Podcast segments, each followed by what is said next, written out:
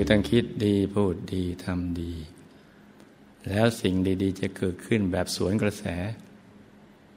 ไม่เกี่ยวกับสิ่งแวดล้อมมันจะเป็นยังไง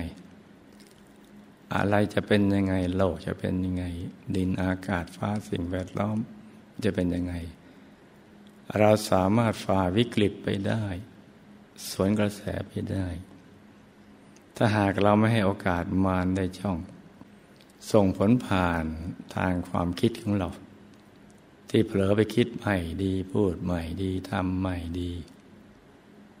กลุ่มอกกลุ่มใจวิตกกังวลอะไรต่างๆเหล่านั้นเป็นต้นมารก็ได้ช่องส่งผล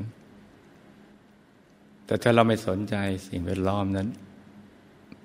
ใจนิ่งอยู่ในบุญ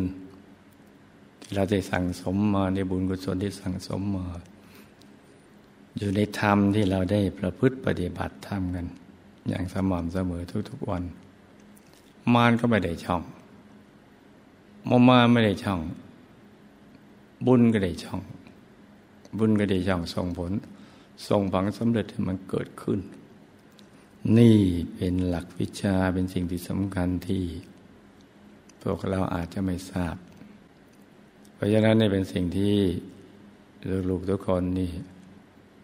ก็ต้องทำให้ถูกหลักวิชาตั้งแต่ต้นปี คือต้องคิดดีพูดดีทำดี